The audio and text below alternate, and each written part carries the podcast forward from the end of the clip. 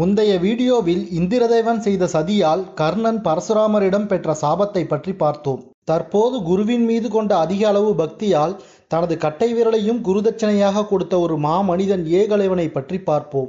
ஒரு நாள் துரோணாச்சாரியார் தமது சீடர்களுக்கு கானகத்தில் தங்க வேண்டிய நிர்பந்தம் வந்தால் எப்படி அங்கு பாதுகாப்பாக இருப்பது என்பதை பற்றி போதிக்க நினைத்தார். அத்துடன் அங்கு எப்படி வேட்டையாட வேண்டும் என்று விளக்குவதற்காக அவர்களுடன் ஒரு அடர்ந்த காட்டிற்குள் பயணித்துக் கொண்டிருந்தார். அப்போது அதீத திறமை கொண்ட சிறந்த வில்லாளியான ஏகலைவனை அனைவரும் சந்திக்கின்றனர். அந்த துரதிர்ஷ்டவசமான சந்திப்பால் ஏகலைவன் என்னும் அந்த சிறந்த ஒப்பற்ற வில்லாளி தனது வலது கை கட்டை விரலையே இழக்கிறான். யார் இந்த ஏகலைவன்? அவன் எவ்வாறு தனது கட்டை விரலை இழக்கிறான்? என்ற கதையை பற்றி இந்த வீடியோவில் முழுவதுமாக பார்ப்போம். ஏகலைவன் காட்டில் வசித்து வந்த ஒரு வேடனாவான்.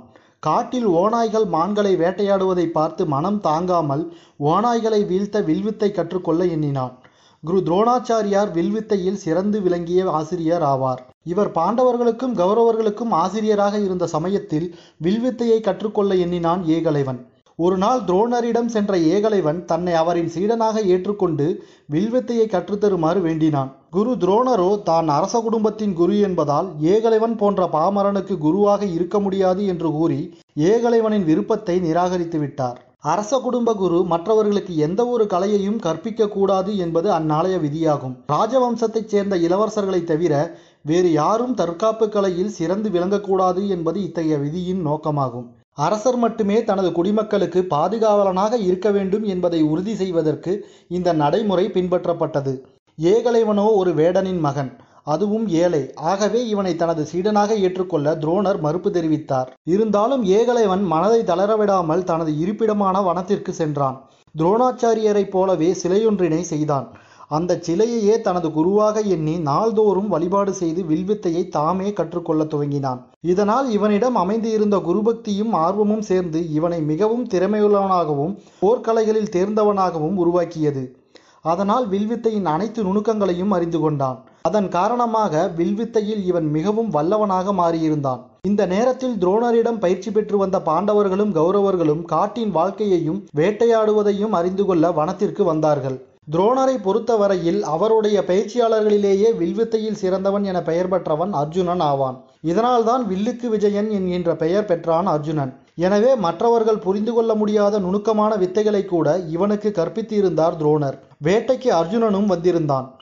அவனை தவிரவும் வில்வித்தையில் சிறந்தவர் எவரும் இருக்கக்கூடாது என்பது துரோணருடைய அபிப்பிராயமாக இருந்தது. இவர்கள் வேட்டைக்கு செல்கின்ற போது உடன் சில நாய்களையும் அழைத்து கொண்டு சென்றிருந்தார். இதில் ஒரு நாயானது ஏகலைவன் வில்வித்தையை பயிலும் இடத்திற்கு வந்துவிட்டது. அவ்வாறு வந்த நாய் ஏகலைவனின் பயிற்சியை தொந்தரவு செய்யும் விதமாக குறைத்தது. அக்கணம் தமது வில்வித்தையினால் ஒரே ஒரு பானத்தை கொண்டே அந்த நாயின் குறைக்கின்ற வாயை தைத்தான் ஏகலைவன். அந்த நாய் இப்படி அவனுடைய வில்லாற்றலினால் அடங்கிப் போய் வில்லினால் தைக்கப்பட்ட வாயுடன் துரோணரும் மற்ற சீடர்களும் இருந்த இடத்திற்கு வந்தது. நாய் அவ்வாறு வந்ததைக் கண்ட யாவரும் அதிசயித்து போனார்கள். இத்தகு ஆற்றல் உள்ளவன் யார் என்பதனை அறிந்து கொள்ள அவர்கள் வனம் முழுக்க தேடி அத்தகு சிறந்த வீரன் ஏகலைவன் என்பதனை அறிந்து துரோணரிடம் வந்து அவனை பற்றி கூறினார்கள். துரோணருக்கு அவனை பற்றிய செய்தி மிகவும் வியப்பினை தந்தது. அவனை காண அவரே அவனை தேடிச் சென்றார்.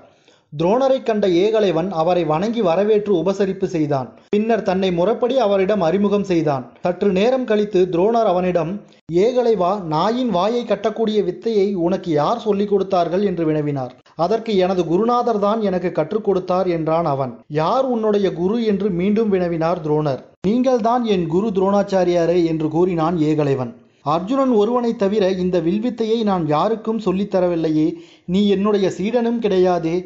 என்னிடம் வித்தைகளை பயின்றவனும் கிடையாதே. அப்படி இருக்க நான் எப்படி உனக்கு கற்றுக் கொடுத்தேன் என்று ஆச்சரியம் அடைந்தார் துரோணர். அதற்கு ஏகலைவன் ஐயனே உங்கள் உருவத்தினை செய்து அதனையே தாங்களாக நினைத்து எனது போக்கில் வித்தைகளை கற்றுக்கொண்டேன் என்றான். அவ்வளவு குருபக்தியா உனக்கு என்னிடம்? என்று வியந்தார் துரோணர். அதற்கு ஏகலைவன் ஆமாம் குருவே உங்களிடம் வில்வித்தை கற்றுக்கொள்ள குருதட்சணையோடு வந்தேன்.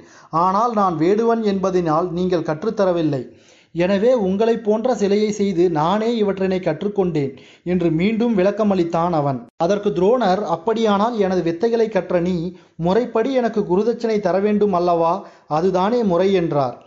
அதற்கு ஏகலைவன் எப்போது நீங்கள் குரு என்றும் நான் உங்கள் சீடன் என்றும் அங்கீகாரம் அளித்தீர்களோ அப்போதே உங்களுக்கு குருதட்சணையாக எதுவும் தருவதற்கு நான் சித்தமாக உள்ளேன். ஆக எது வேண்டுமானாலும் கேளுங்கள் குருவே என்றான். எனக்கு குருதட்சணையாக எதை கேட்டாலும் தருவாயா?